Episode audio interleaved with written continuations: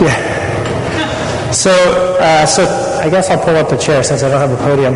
Um, so today I just wanted to do a little bit of uh, opportunity for open discussion, questions, anything like that. Um, and then next Sunday we'll start doing Theology 101, going through page by page through the liturgy, and that will likely take a couple of weeks, maybe even more than that. Um, so, any observations or thoughts about the epistle, the gospel, the homily, St. Porphyrios? Any questions before I just start talking more? Anything? So, what were the five traits of the blind man? there we go. Uh, vigilance, persistence, discernment humility, and having a singular focus on Christ. What is the difference between persistence and vigilance? Vigilance means you're looking. Persistence means you're, you're trying. Do you see the difference? So there's an action, there's more of an action with it. Persistence means I am going after something.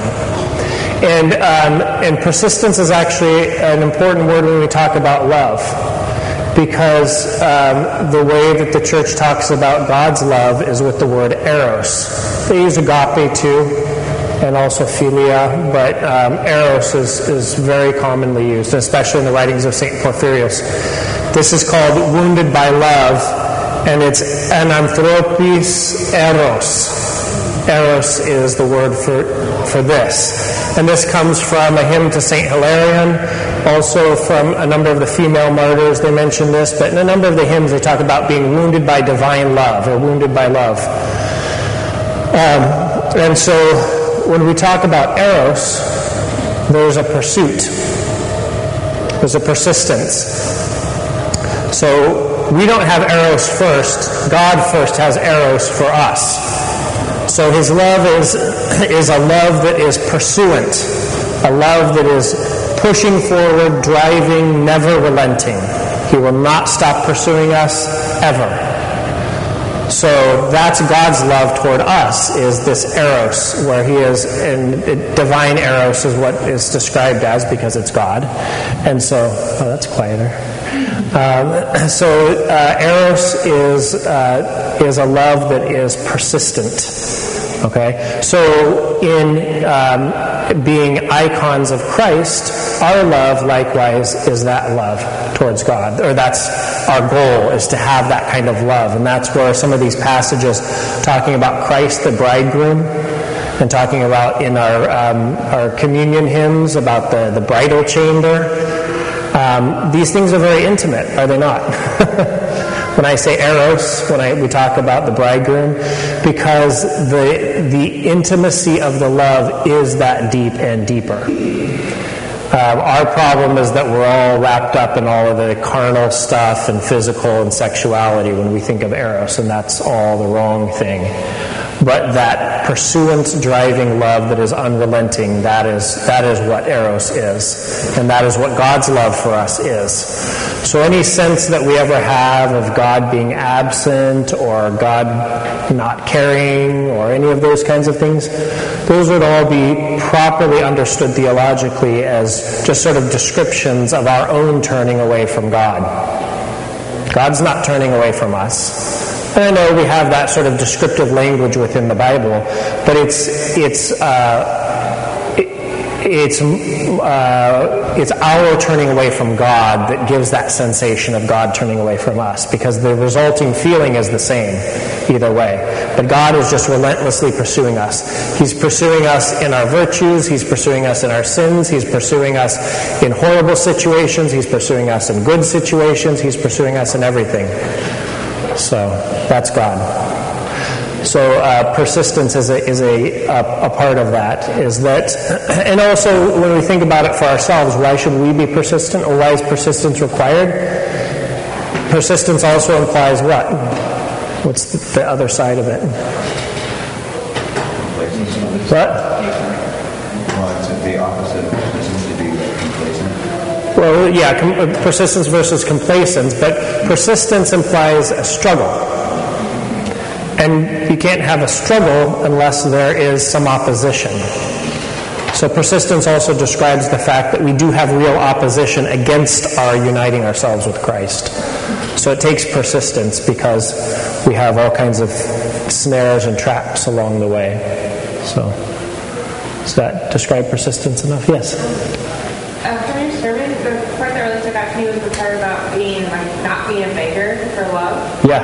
And so I think a lot of times, you know, in family life, you know, or maybe extended family, you feel like, you know, you're trying to get that other person to love you. And so can you kind of talk about that and then also kind of with the persistence?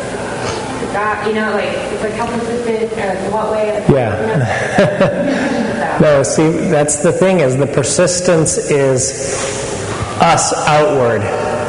The persistence is not requiring something in return. So God's love requires nothing of us. We could absolutely, utterly reject Him every moment of our life for our entire lives, and that would not change His love for each of us individually. Wouldn't change it. So, um, when we're talking about our loved ones, oftentimes we want a response. And that response shows our own limitations of love. Because love with any sort of um, requirements, any sort of expectations, any sort of minimum standards is not full and true and complete love. So love has no expectations. And that's what we learn from God, most and, first and foremost. So uh, when we have our loved ones around us, it, our, our love is our movement outwards. Has nothing to do with their response. Their response is their love. So they may not love us. And that's very real, and that happens even moment to moment within a family network, where there are moments where, like, my children might feel like I hate him, and then that turns, and then they love us, and so, but that's their their part of it. So then, my part of it, if I am to emulate Christ, is to be consistent in my uh, relentless pursuit of them it, with no expectations in a selfless way. So, a high bar, but that's what we're that's what we're striving towards. It's not as though we fail if we don't do that, because then we're all failures. So that's not the point. The point is that we're striving towards that. That we see the goal is way up here, and that's my goal. We don't say as Christians, oh, well, you know, just be a good person, be nice to people, and love them, whatever that means. The goal is not low at all. The goal is very high. And so we will fail, and that's fine. It doesn't mean that the, the failure is fine, but the fact that we failed is expected. And so we just get up and pursue it again. So with, I think of this with parenting, it's very hard to love with no conditions. So, because we also we have to raise them and we have to teach them things, but that's separate. Our role of raising them and teaching them and all of this and raising them in the faith, that's separate from our love. They're interwoven, but we can't say that our love is dependent upon their uh, following good behavior, acting well, or all of those things. Like that, uh, that whole thing of being of being beggars for love. It was, he said, it's egotism on our part to wish for others to speak to us politely. If they don't, we shouldn't be upset. Let them speak to us as they wish. We needn't become beggars for love. Because what, what is going on when we are offended by the way someone speaks to us? What's actually going on there? What? Our ego, our pride. I don't deserve to be talked to like that. I don't deserve to be treated like that. What is that? Says who? Why? Christ didn't deserve anything he got treated as. None of it he deserved. So if he's our example, then that's pretty clear. So we have to think of all of these things as spiritual darts being shot at us. And we just have to let it pass right by. Not become a target. So, yeah. yeah. I'm, I'm sorry, I'm walking late, but Yeah. in relation to uh, children, though, if you're spoken to rudely Uh-huh. your children whatever, Yeah. I mean, you as a parent or grandparent, correct, right? So, how do we do that without ego? That's the hard part. Because most often, what it is, is I shouldn't be spoken to that way. My son should not speak to me that way. That's our ego. Now, if I say, my son needs to learn the proper way to speak, and I am totally dispassionate, then my response would be different. My response would be, I would say to him, son, that's not the way that we talk to people. We need to talk in a different way. But how can I do that with my ego completely set aside? Very difficult. Because our, we get fired up by those things. Yeah. When we demand love, Yeah. it's my experience how we feel. It's actually not love. It's not. That's that's the thing of it. That's the thing. That's why you know I don't want to be too extreme, but love with any expectations isn't love. It's not. Because if it's an expectation, then it says you only get this if fill in the blank with whatever it may be, then it's compulsion. Either it's servitude or slavery. Servitude because I give you the option, do it and I'll give you a good response, don't do it and you'll get a bad response. Or slavery, I say, you have to do it. But that's what it is. Or manipulation. Yeah, some, some form of manipulating to make them into a servant or a slave. And this is, uh, I've spoken about this before, but this is how we most often want God to be. We want God to be the God of servants and slaves, where He tells us what to do, we do the good thing, and we get our reward, or we do the bad thing, and we know what our punishment is going to be. But that's not what God wants.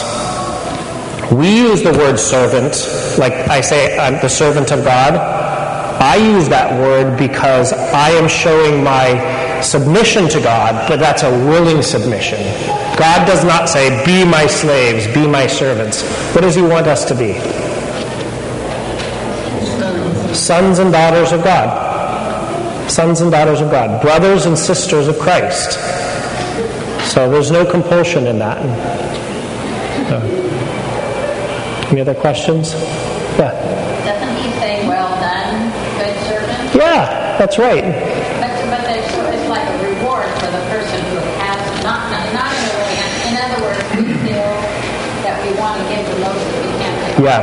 So in that sense, you know, we want to be a servant. And We exactly. We desire that. Yeah, and so in um, yeah, and I don't want to be too extreme about it, but um, in, so in that parable, that's a perfect example. In that parable, what it shows is our own desire to do what is pleasing to our master, and that's where the parable can be stuck as a parable and not be the fullness of our relationship with God, because of course in the parable they're required to work for Him. That's just the nature of the, the equation. So we are not required to work for God. We're not required to do anything for God. It is our free will that we choose to do that. In, in doing that, we become servants of God. We become, you could even say slaves of God, but in English, slave is the wrong word because slave always means there's no choice. So we- we'd be careful with that word. But at least servants. We, in, in humility and in our love for God, we become servants of God. So, but it's not compulsion. Yeah. Yeah. Yeah. The saint, the name I can't pronounce his name. Oh, let's practice that. Ready? No. Porphyrios. Now, we can, we can all get this. Ready? Porphyrios is four syllables. I won't have you say Kafsokalyvia. Just Porphyrios. But yeah, St. Porphyrios. Yeah. I can't do limelight because the thing in the board, you know, I don't know what you said today, you know, you didn't hear anything from miracle, anything. To limelight to be a saint. Ah, so the question was what brought St. Porphyrios into the limelight? So, um, St. Porphyrios, because he was placed in that role of being the chaplain at this major hospital in Athens, and it was from 1940 to 1973. So, all through the war, through the Civil War, through all kinds of things. Because he was there at that time and already had been a seasoned monk on Mount Athos, had been ordained as a deacon and then a priest and then as a confessor, had been hearing confessions. Because of that role there, many people encountered him. And so there are many miracles about St. Um, Porphyrios, um, whole books of them and uh, both in his life and, and after his falling asleep. Um, but really, that, that was the, the time and place where so many people interacted with him. And then that sort of extended to when he was living at the monastery in Milesi that he founded. Um, and he was only back on Mount Athos for the last couple of years before his falling asleep. So it was uh, all during those times where he became someone that he heard confessions constantly. He had people coming to him all the time. So there, uh, just a little a miracle that I, I read about uh, recently, a, couple days ago, in preparing for this. He uh, and uh, Elder Sophrony of the monastery in Essex, who's the spiritual child of Saint Silouan of Mount Athos, um, Elder Sophrony and, Saint, and Father Porphyrius, they wanted to meet. They wanted to get together. But they were both well advanced in years. This was in the, the 80s, I believe. And um, and so St. Porphyrius said, I can't come there, but if you can ever come to Greece. Otherwise, if not, let's meet in prayer on this day at this time. And then he said the time in English time as well. And they did.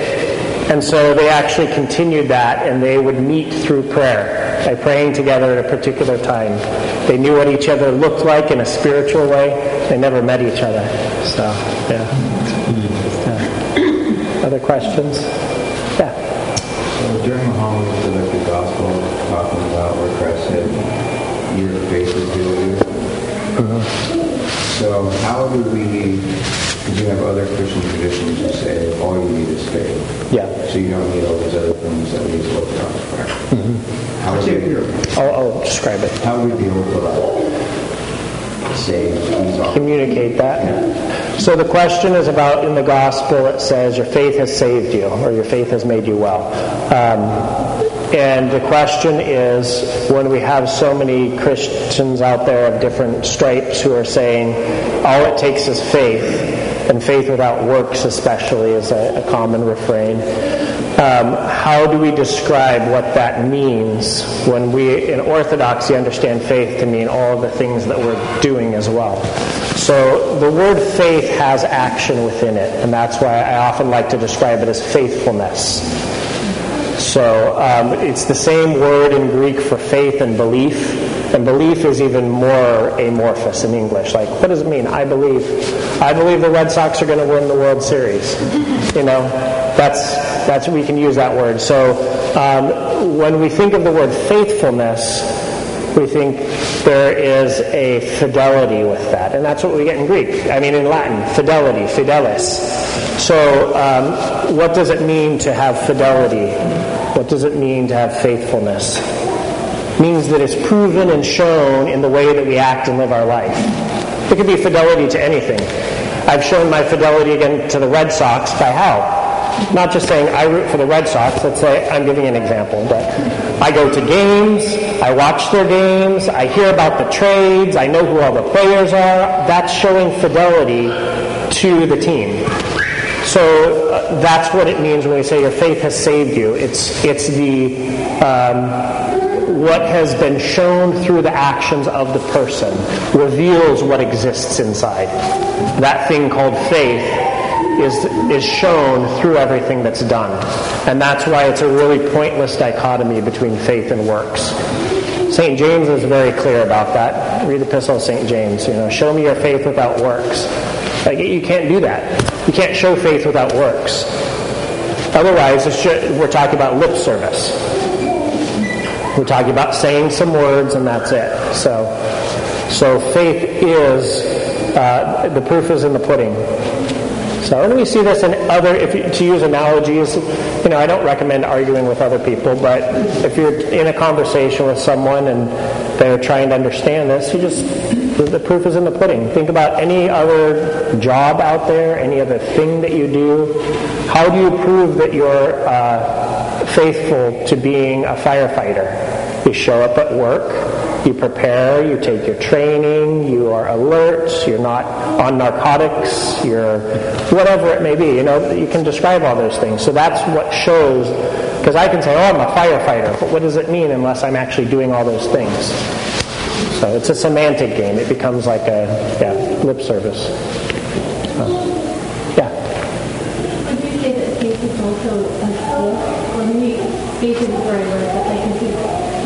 children, some are more inclined to Yeah. spiritual things. Yeah. Or, you know, practicing faith. Yeah. Whereas others not.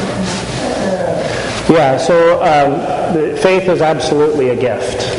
And so we have to get back to the equation, that, that synergy between God and man. There's a quote in here, I, I couldn't find it right now, but he said, Our portion is a millionth of a millionth. That's what we do. And God does everything else. So um, our portion is very important, but it's very tiny. So, in, to, for anything, whether it's faith or love or uh, virtue or any of those things, fill in the blank. Those are gifts from God. The good news with that, because like you think you look at your children and you might be thinking, oh my gosh, what's going to happen? This one here seems so faithful, and this one over here is fighting me already about going to church. Do you have any of those fears? Yeah. Okay. So. Um, the, the good thing to remember is that God knows all of that. And God gives the gifts. And so it's not like He's going to give gifts to someone and say, ha ha, look, this person's better, they're going to heaven, and this person's not. So He gives the gifts. That child is now accountable for that. So it's not, we, have to get away from, constantly push away from any sort of legal, juridical understanding of judgment. Have to get away from that. Okay? Because we are judged on where we started and where we ended. And only God knows the depths of our soul and heart to know what that is. So for one child that may outwardly appear to be more religious, then we can say, yeah, there, there's some gift there. And we can say, may God bless that. But it doesn't mean that, uh, you know, another one is, and, and likewise we can multiply this around the community here. We can say, oh, I see that person in church who seems so religious. Well, God gave them a gift. So we all are striving equally, and we're all going after the same goal, and we all started at a different place, and we'll end at a different place, but we're all striving for one goal. And that goal is impossibly high, but we keep on striving for, towards it. So, and God is the one at the end who sees the ways in which we showed our fidelity, our faithfulness to Him. So, because every gift that's given is also held accountable. Not in a harsh or unloving way, but just simply, you had something. What did you do with it? So, yeah. Lois and then John. I remember in your sermon, you looked up and you said um, there were followers that were following Jesus everywhere. Mm-hmm. That faithful, and there's a line there, who had ears to hear, Yeah. and the spiritual eyes that could reach for him. Yeah. Yeah, these are the same people. The very next passage is the story of Zacchaeus. So he's coming into Jerusalem, there's the blind man, and everyone's shushing the blind man. And then they get into Jerusalem, and there's Zacchaeus. And all the people are saying, oh, he's going in to stay with a sinner. These are his followers, quote unquote followers. Of course, these are not the disciples saying that. And there were faithful people within that group, but these are the people that are actually traveling around city to city with him. Because some of them are doing it for novelty. Some of them are doing it to say, whoa, what's going to happen next? And we saw at the end of the gospel passage what happens. They're all glorifying and praising God because of this miracle. Could have been the exact same people that were shushing him. So, yeah. What were you going to say, John? So your comment about the millionth of the millionth reminds me of the, mm-hmm. I think it's the gospel passage where Christ goes into a town and he wasn't able to work miracles because their faith was not mm-hmm. there, right? Yeah. So with the one iota of faith, which is why we can't despair, we have to, we have to work at our faith, mm-hmm. right? So that he can then pull the lion's share. Yeah. It requires that iota from us. Yep. Yeah, and we continually put that tiny bit in. So, yeah. Yeah, apart from me, you can do nothing, right? This is what our Lord said. So, any other questions, comments? I can read you some more St. Porphyrius. How much time do we have? We got time. Okay.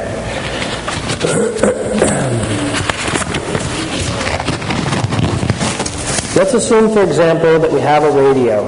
This is the wonderful thing about St. Porphyrius and St. Paisios is they use contemporary examples. Although radio is not getting contemporary anymore. Uh, let's assume turn on the satellite radio. when we turn the, air, position to position one, In the direction of the greatest number of transmitters, we hear the program loud and clear. At position two, there aren't so many transmitters, and so the signal is somewhat less clear. You think of it like on a radio dial, it gets in fuzzier and more clear. And at position three, the program is virtually inaudible. The same is true for our communication with God. When our soul is turned facing direction one, communication is excellent. And that is due, of course, to two basic prerequisites love and humility. With those prerequisites, the soul communicates with God, hears his voice, and accepts his word. It receives strength and divine grace and is transfigured. By the way, the, the quote on uh, that's often on St. Paisios's icons is the frequency through which God works. It, it's either love or humility. I'm trying to remember which one it is. The frequency through which God works. I, I'm pretty sure it's humility. But uh, it's almost a direct quote that St. Porphyrius is saying, and the two are totally unrelated people. So it turns, uh, the soul turns toward God in a natural way and feels compunction.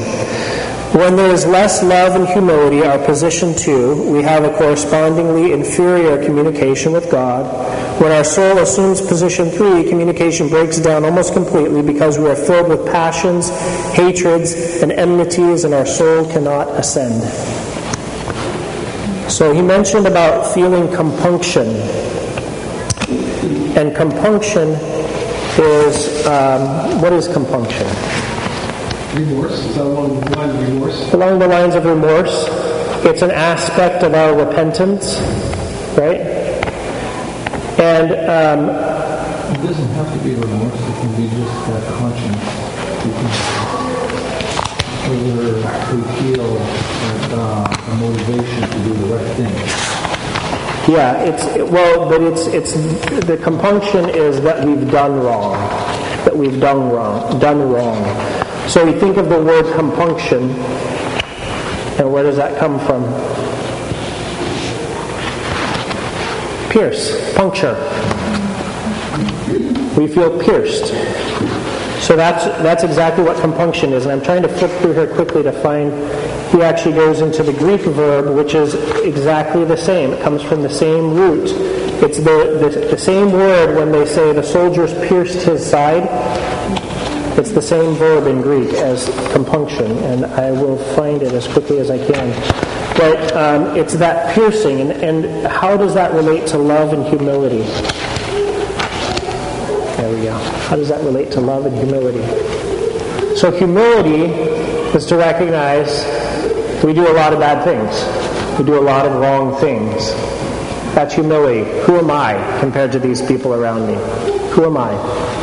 Okay? And it's not even necessarily in comparison. That gets dangerous. But it's just, I'm but dust and ashes.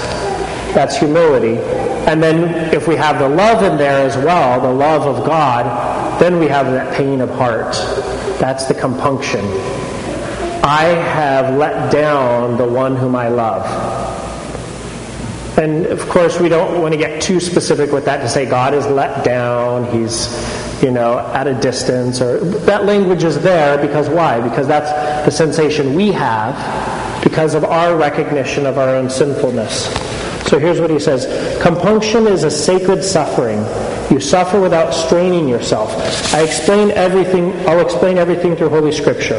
Quote, But one of the soldiers punctured his side with a spear, and immediately there came out blood and water. The soldier pierced his side with the spearhead and made a wound. The root of the word, katanixis, compunction, is the verb nito, to puncture or pierce. Katanito, to stab or wound repeatedly. And when the word is used in relation to the soul, to feel compunction means that I am wounded over and over again by the love of God. Another verb meaning to wound is katatriskopo, as in the hymn which says, I have been wounded by your love. So now we're back to this exact same word. Wounding and compunction come from the same root in, in Greek. And in the Song of Songs, we read, I have charged you, O daughters of Jerusalem, by the powers and virtues of the field. If you should find my beloved, what shall you say to him? That I am wounded with love. That is, the bride who is looking to find Christ the bridegroom says, I am deeply wounded by my love for him. How can I forget him? How shall I live without him? I suffer deeply when he is distant from me. Compunction, therefore, is a deep pain, a sacred suffering. I, uh, as you're talking about this, I had a kind of the great oh, you know all those sins I have. it's like, oh man. And Yeah. so that, that love and that, that light and that purity of God comes down and it shows you where you're at and it's got Yeah, it is. It pierces us. What were you going to say, Joseph? So that that bit that you read right there made me think a little bit more about how Orthodox 101 started when we were talking about the word love and different kinds of love that were, and it made me think more of um, the passage in the Bible where this is after Jesus is risen, and he's talking to Peter, and he asks him over and over again, "Do you love me?" Yeah. And I heard, I don't remember if this is true or not. Yeah. I heard that the word love he Yeah. differed from usage. Yeah, so in, in, in the gospel passage after Christ's resurrection, when he says the threefold, Do you love me, Peter? In the Greek, it's not eros, but he says agapasme, so it's agape. And Peter responds, philose, I love you like a friend. And then our Lord says again, agapa, uh, uh, agapasme. Do you love me? With that deep love, the love that we have in families and in relationships. And he says, philose. And the third time our Lord says, philosme, philisme. So he condescends to the type of love that Peter is describing. And that's why Peter is grieved, because he realizes our Lord has condescended to where he's at. He couldn't say, uh, sagapo or whatever it would be in New Testament Greek. So instead, he asks him that third time with that inferior love or the love of camaraderie, friendship. So, yeah. Yeah. Time. Oh, we're almost there. We got about two more minutes. So I'll finish with one quote. And actually, for those of you who came in late, shame on you. No. Uh, but we were talking about at the beginning about eros, because when this says wounded by love, it's an anthropis eros. So it's uh, means divine love. So it's actually wounded by divine love, and that love is eros, which gets back to the word I used to describe the blind man, the persistence. God's love is a love that is driving, persisting, unrelenting. That's what eros is described as. And that's what in many of our church hymns, sometimes it's just uh, translated as divine love. Like in our communion hymn, it says divine love, it's divine eros. In another translation, they use the word eros. So I'll finish with one last quote The easy path of the spiritual life. God has placed a power in man's soul, but it is up to him how he channels it, for good or for evil. If we imagine the good as a garden full of flowers, trees, and plants, and the evil as weeds and thorns, and the power as water, then what can happen is as follows. When the water is directed toward the flower garden, then all the plants grow, blossom, and bear fruit. And at the same time, the weeds and thorns, because they are not being watered, wither and die. And the opposite, of course, can also happen. It is not necessary, therefore, to concern yourselves with the weeds. Don't occupy yourself with rooting out evil. Christ does not wish us to occupy ourselves with the passions, but with the opposite. Channel the water, that is all the strength of your soul, to the flowers, and you will enjoy their beauty, their fragrance, and their freshness. The flowers being the virtues, the opposite of the passions. You won't become saints by hounding after evil. Ignore evil. Look towards Christ, and He will save you. Instead of standing outside the door, shooing the evil one away, treat him with disdain. If evil approaches from one direction, then calmly turn in the opposite direction. If evil comes to assault you, turn all your inner strength to good, to Christ. Pray, Lord Jesus Christ, have mercy on me. He knows how and in what way to have mercy on you. And when you have filled yourself with good, don't turn any more towards evil. In this way you become good on your own with the grace of God. Where can evil then find a foothold? It disappears. Course, it's not as easy and simple as that, but it's the, the point is very prudent. I think of the homily of St. John Chrysostom in Pascha, which is Death, where is your sting? Hades has been conquered. The evil one has com- been completely made captive. But when we're in the midst of the spiritual warfare, it seems like we are completely overpowered by this. Look to Christ. Look to Christ. Look to Christ. And this is the path. Let us pray. With the prayers of St. Porphyrios and of all your holy ones, O Christ our God, have mercy upon us and save us. Amen. Thank you.